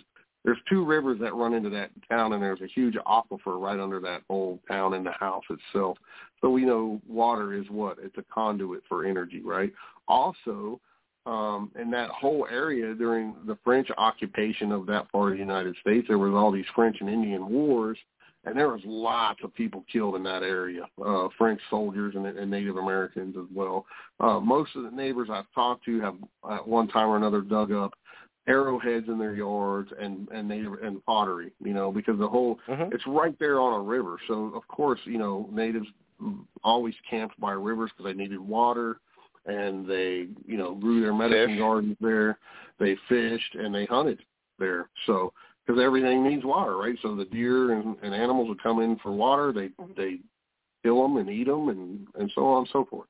So you had a lot of strife in that area, and then when you talk about the house itself um, being built on, if that's sacred Native American land, uh, if you talk to any natives, they will tell you if houses or structures are built on top of their land, they always protect their land with what we call elementals or the spirits. You know, the native spirits protect those lands. So uh, if you subscribe to the paranormal and that type of situation, that's going to immediately anger those protective spirits and cause things to happen most likely, right? So we're just using, you know, opinionated thinking here. So with that being said, we know that there are some. At one point in time, there was witchcraft practice in the house. Uh, there was underneath the cross base of the house, in the center of what would be the center of the cross, there is a fire pit, uh, surround, just like you would see, almost like at a campground, which is really bizarre because when I went under the house, I had to crawl, almost belly crawl to fit under there. I'm a pretty big guy, but there's no room for a person to you have to almost you have to low crawl on your elbows and knees to get under there. Um, there's a fire pit there and there's ashes in it. So at one point in time somebody was why would you ever have a fire under your house unless you're doing some type of uh magic? And when Brenda, the former owner, bought the house for her son, they had someone had put a laminate floor over top of the original floor and it was all hooved up from moisture when she bought it so they started taking shovels and getting that new floor off of the old floor. And in the corner of one of the rooms, they found um, this pamphlet. And it was supposedly put out by the Church of God, but on the front of the pamphlet there's an upside down pentagram on fire, and it says, "Is the spirit world real?" And when you open this thing up, it talks about necromancy, how to conjure demons, and everything else. So it's more like it's an occult or an a, cult type of organization masquerading as a Christian organization. So at some and, and why would you hide it between the old floor and the new floor unless you were up to no good, right? So it makes perfect sense. Uh, um, hmm. There was many families that rented the house over the years. The original owners both died in the house. Uh, one of the owners was eaten alive by his pigs. Uh, he was also a pedophile who was molesting one of his stepdaughters. Uh, I got all the court records on that, and he was eaten alive by his own pigs. Uh, after that, he was charged for molesting his own stepdaughter. Go figure. That's some major karma going on. So, you know, in my eyes, that's an evil deed when you do stuff like that. You know, that's nothing but pure evil. Uh, number, you know, uh, the last guy to ever live in there, he blew his head off in the house. Another, the other owner, uh, they found him dead of a stroke in the in the bathtub, um, and his wife also died in the house. So there's all these tragic deaths. So there was an overdose in the house as well and some people that paranormal investigated it over the years died after investigating the house. Um, and there's so many things. So when you have all that bad energy uh, as well, and then you got most likely uh, negative type of magic or with black magic being practiced in the house or under it or both, you people open doorways. They let anything and everything come in there. It's a perfect recipe for a negative type of haunting. Um, Brenda was attacked so severely the time she had the first paranormal group in there that it actually bruised her liver and kidney. Something punched her in the something unseen wow. punched her in the, in the gut so hard, and then she had uh, numerous scratches on her back one time that were bleeding like it bled through her shirt. Her husband was in great shape, nothing wrong with the man. He was very healthy. He went over to work on the house one day, kicked over with a heart attack. Uh for no reason whatsoever, and he doesn't even believe in the paranormal, by the way. And uh, right before his heart attack, he saw a man and a little girl holding hands, and they walked right through the wall in the house. And then at, right after that, he had a heart attack. Well, he got he made it through that and was okay. Um, and then he went. Nobody had been in the house for months during that, and then he went back over to the house to do something, and he had a stroke. So I'm a firm believer that spirits can uh, do things like that and cause people to have, especially demonic spirits, uh, more you know, more specifically, can influence people's health in different ways and stuff like that. Um, numerous people have been scratched in the house. There's been some insane shadow figures captured on camera in there. Uh, ghostly apparitions. One of them, the Foreman brothers caught. Uh, I have a, there's a picture of it in the book. Um, they something startled there's three brothers something scared them so bad they decided to run out of the house uh the last brother felt like something was right behind him so he just turned around and took a random snapshot and then when he later looked at the picture it's a spitting image of uh the woman uh, the mistress of the house that died in the house and a high neck dress hair in a bun and it looks exactly like her obituary i mean it's the spitting image of her obituary picture and she's been captured in the house numerous times on different people's cameras and whatnot.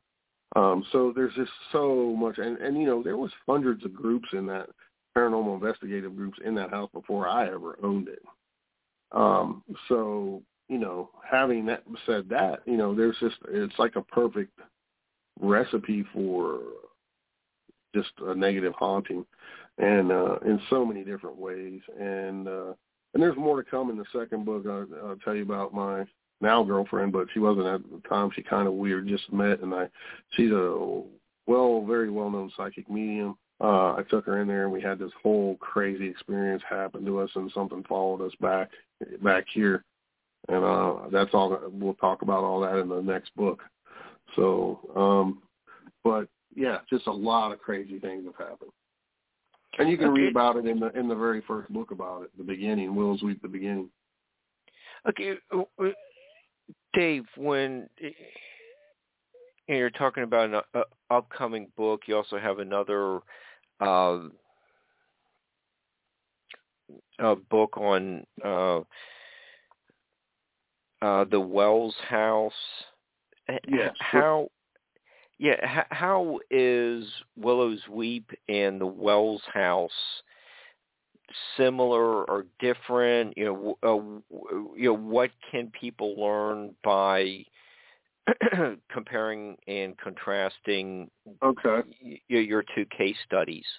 So uh, I've got many more. I'm, okay, first off, I'm known for spending significant amounts of times of time in some of these locations. Like I immerse myself because the only way, you know, the best way, I'm not to say the only way, but the best way to experience what some of these homeowners are going through is to stay a significant amount of time in the actual location that all these reports are coming through.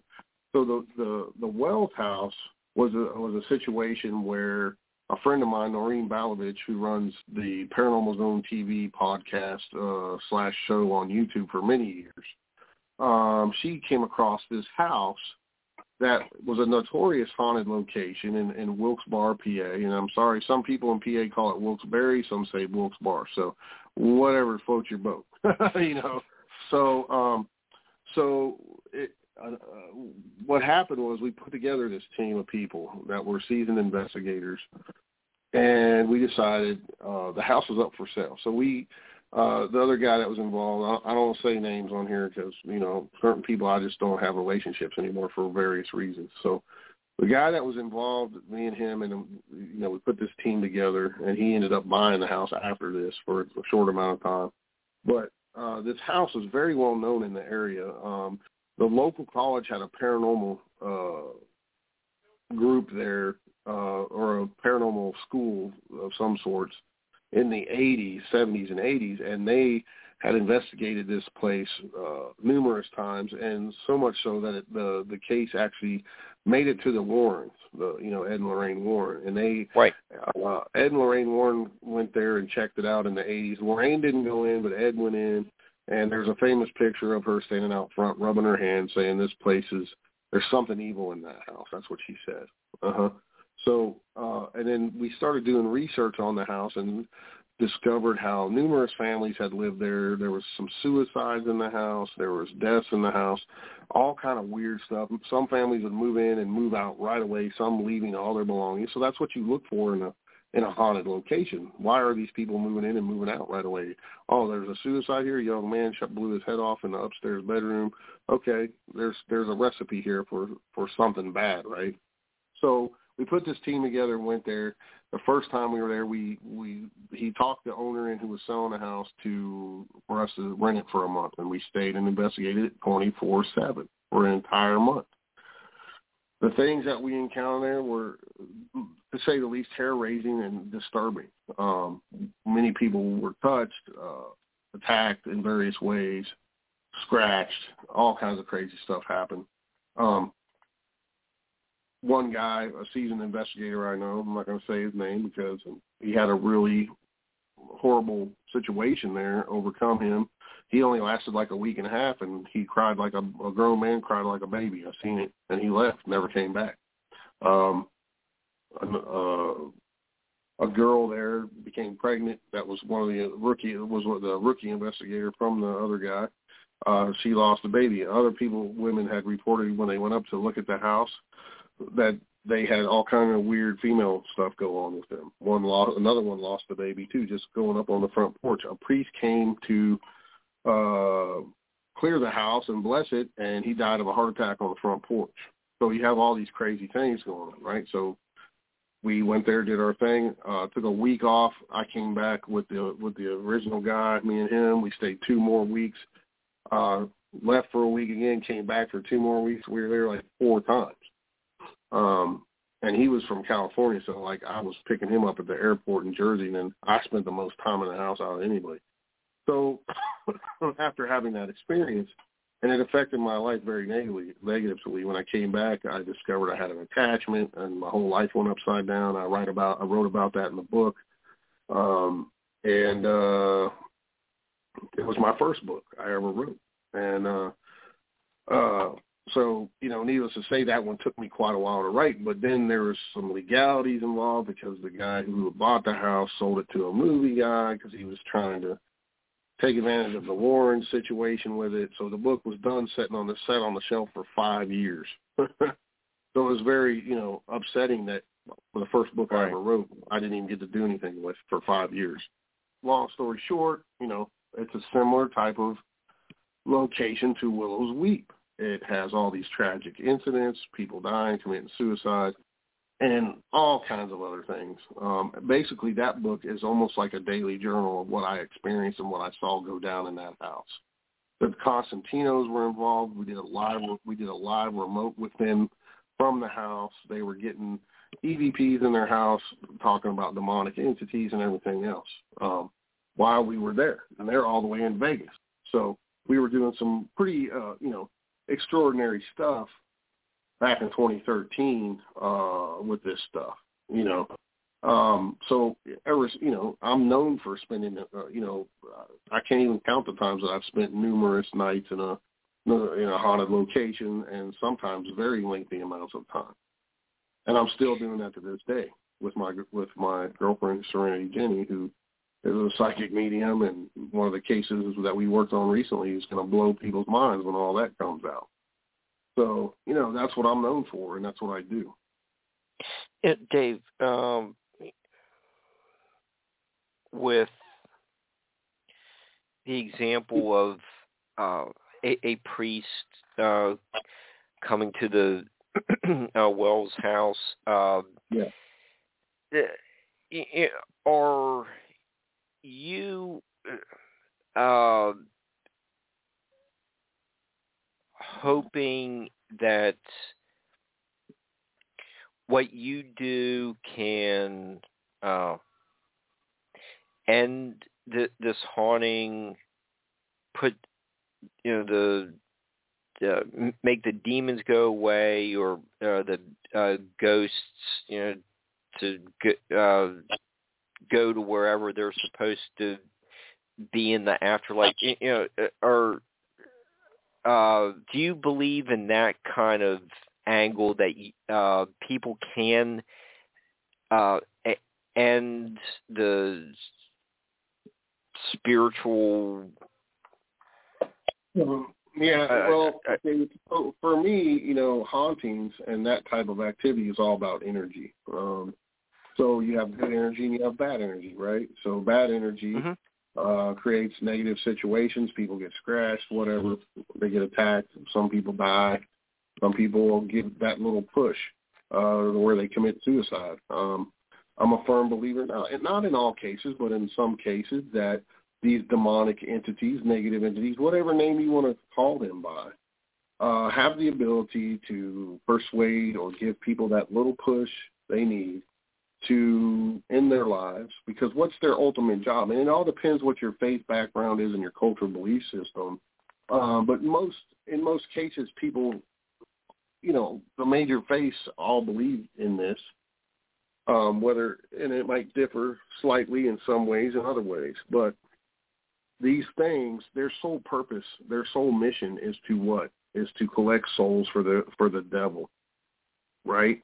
If you uh-huh. subscribe to that so if they can get someone to commit suicide or you know cause them to maybe kill someone else and then kill themselves, uh, that's their job, so to speak, right? So when you have um, a whole area or a particular house or a place of business where a lot, a lot of negative stuff is, it's my humble opinion that these things feed off of those tragedies and they and those types of events and it gives them more power. Just like fear, they feed off of fear. They love it because it empowers them, right? So if they can cause one person to uh, kill themselves and, and you know, the, energy of that particular event is very powerful and they grow stronger from it. And I've seen it over and over again in many locations and uh they you know for me being in law enforcement and stuff there's not there's no no such thing as that much coincidence in one house okay something is going on in some of these houses some of these houses are very similar in nature and you see the same pattern so law enforcement investigating is the same way You're looking for patterns or an MO of a person or a place.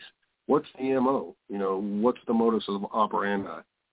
They this house is 2,000 miles from this house, but they have seven or eight things that are almost line up exactly. You know, there's no coincidence in that. Okay, so you have to pay attention to those things. And as an investigator, there's a lot of times when uh, there's just no such thing as that much coincidence going on in a particular location. And and people need to realize too, there's there's kind of two types of paranormal investigations, right? There's the commercial ones, quotation marks on them, that you know the old prisons, the asylums, or whatever, you know, hospital, right. mm-hmm. the places that all these groups go to, and they're trying to, they're just all they're doing is documenting, trying to document paranormal evidence. That's fine and dandy. That's what I call weekend warriors.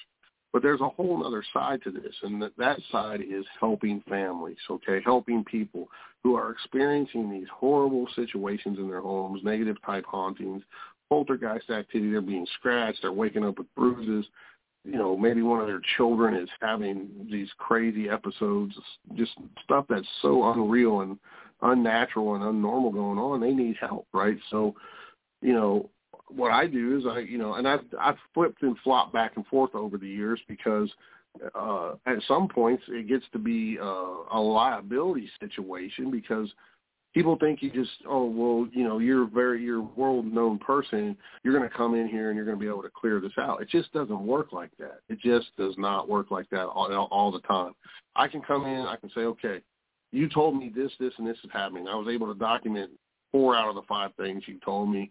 Okay, I believe you. There's something supernatural going on here. So I'm able to bring in certain people that can come in and clear the house for you, and maybe even people in your family may need uh, a minor rite of exorcism. The house might may, may need a minor rite of exorcism or or a full blown exorcism.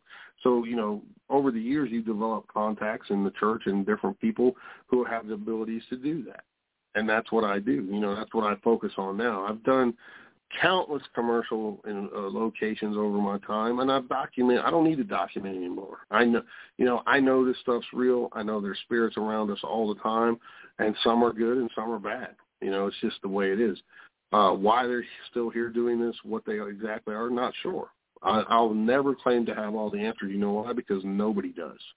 Um, but I've been able to help people, and and sometimes we can knock it down to a very minimum where the activity almost goes to nothing. But sometimes it comes back even harder. For what reason we don't know. So we come back in, we do it again, and knock it back down. So some of these cases go can go on for years, and people don't understand that. Well, how come you know? How come a priest or something can't come in and just obliterate it? Well, sometimes that works, sometimes it doesn't. You know, you just don't know. Every case is different. Uh, you're, di- you're sometimes you're dealing with different entities who are a lot stronger than other ones, but you do what you can do for them. You know, just how it works. Mm. Okay. Well, it, you can present your your findings to the appropriate people and get get them in in there to help uh, end the haunting or pro- provide counseling for the families. And, you know, it, it just uh, yeah, I'm and, glad you, you. know, uh, you know, I work with Jen too, and she does all that. She's a minister. She can clear houses. She can do exorcisms on people. She's done it, and it's worked. You know, many times over. So I've seen her work. She's the real deal. So you know, oh, other yeah, I've worked with the church over the years too. So you know, it mm-hmm. just you just got to do what you can do, the best you can do it, and hope for the best in some of these cases you know, well, it, it's uh, do, do, do, do you see your work as kind of like a, a, a faith based? Oh yeah, or, I mean, I you know, I definitely believe in God and uh, uh, a higher spiritual calling, and, uh, and uh, I believe there's a higher power. And it's for me, it's all about intent. It doesn't matter what religion you are, as long as you come with a you know with a good heart and good intent and you're trying to help people then there you know it doesn't matter what religion you are but if you're out there and you're trying to do spells and hurt people and stuff you're you're not a good person so you know that's just okay. my my take on it so okay it, it, you know we're uh, down about four to five minutes left. Um, it, do, do you want to plug uh, your conference again and any other appearances? Um, I got uh, a ton of appearances this year. Um, best thing to do if you want to check me if I'm coming near your home area and you want to come and and see one of my presentations or do you know, see me at a book signing, just go to my website www.davespinksparanormalinvestigator.com. Uh, look at my event uh, schedule, uh, event appearances and events. You'll see where I'm going to be at. I'm still adding more by the, you know, there's more coming. Um, just uh, so just look where I'm going to be at, and yeah, I'd love to see you and meet you if you have a story you want to share or whatever. And then also you can always come to the store, you know, in Richwood, West Virginia, Dave Spinks' World of Weird in Synergy Springs. We have 8,000 square feet of paranormal madness, as I call it there. And uh, we do side, we do smaller events too, where we'll just have a, a paranormal or cryptid author or UFO author come in and have a have a day with them, and uh, they sell their books, and you can hear you see their presentation. So go to our Facebook page, Dave Spinks' World of Weird, if you want to see upcoming future events and just go to the events page and see what we got going on. It's a lot of fun. Um, and you know, if you like the wild, if you like to be out in the rural wild woods, you know, come to Richwood. We have some of the best trout fishing in the world here. We have uh, rails to trails. We got hiking galore. If you want to be out in the woods, this is a place to come. And we have a lot of cool stuff coming to the store in the future. And you know, plus we got tons of merch. I got a nine and a half foot tall dog man in the store. I got a full size Sasquatch that was you know special effects guys built for me. Uh, I got a Zoltar in there, all kinds of T-shirts, hats, buttons, you name it. Um, books, my friends' books, videos. I'm, I'm, you know, if you don't, if you want to look me up and what TV shows I'm on, go to my, go to IMDb. You can see all the TV shows and the document, paranormal documentaries I've been in, with more coming, by the way. I'm filming. Me and Jen are both filming some TV coming up soon, um, and uh, cool. another show will be out uh, as well. Working with Christopher Garetano on uh, Off to the Witch, and then another show called Campfire Club. We're going to both be in as well. I'm a producer of that as well. So a lot of cool stuff coming. Uh, I can't wait to share the weep stuff, but like I said, I'm under NDA on that right now. So as soon as I'm a, that's allowed to talk about, I'll talk about it. And when it, hopefully, it all goes down like it's supposed to. So we're just waiting to see, you know. And it's in the works, is all I know. So I can't wait to share that and and more. You know, a lot of cool stuff coming. Okay. Well, uh, you're you're always welcome to uh, uh, co- come back and uh, share more about your your latest uh, projects. Ho- hopefully, we'll get together a- again soon. I enjoyed hauling stuff. Oh yeah, to, I love to talk to your about tent. stuff all night, man. yeah, it, it was a lot of fun. Barbara enjoyed it too.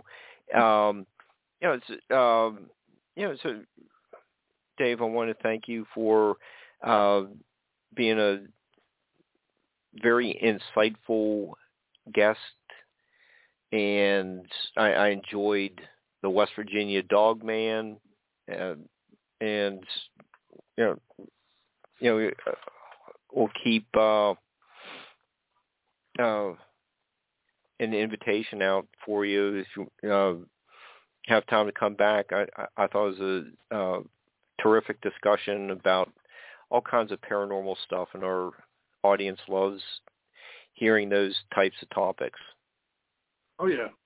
Yeah, if you ever want to do one night where we just talk about one thing the whole entire show, I'd be more than happy, like the week or or whatever the case. But I got tons of cases we can talk about and everything else. So just let me know. We'll we'll, we'll do that. So uh, thanks again, get, Dave. Get Jen on there sometime. She's a fabulous uh, guest. Uh, okay, we, we will do uh, have Jen on too my uh, partner in hauling your merch stuff around at the Mothman Festival. Oh yeah, I'm there every year, so uh, that's a, always a good place to catch me. Uh, you know, at the Mothman Festival. I'll be at Kecksburg again this year as well. I just uh, Stan called me tonight, wants me up there, so I'm looking for that. Looking forward to that. That's a great little festival. It's not little; it's actually huge, but it's a great Mhm. festival, and uh, yeah, you know, just check my website, guys. I'm I'm all over the country Okay. this year. Yeah. Great. Okay. Well, th- thanks again, Dave. Uh, thanks for uh, tuning in, everyone, and we'll see you uh, sometime soon with uh, some f- more fascinating guests. Good night.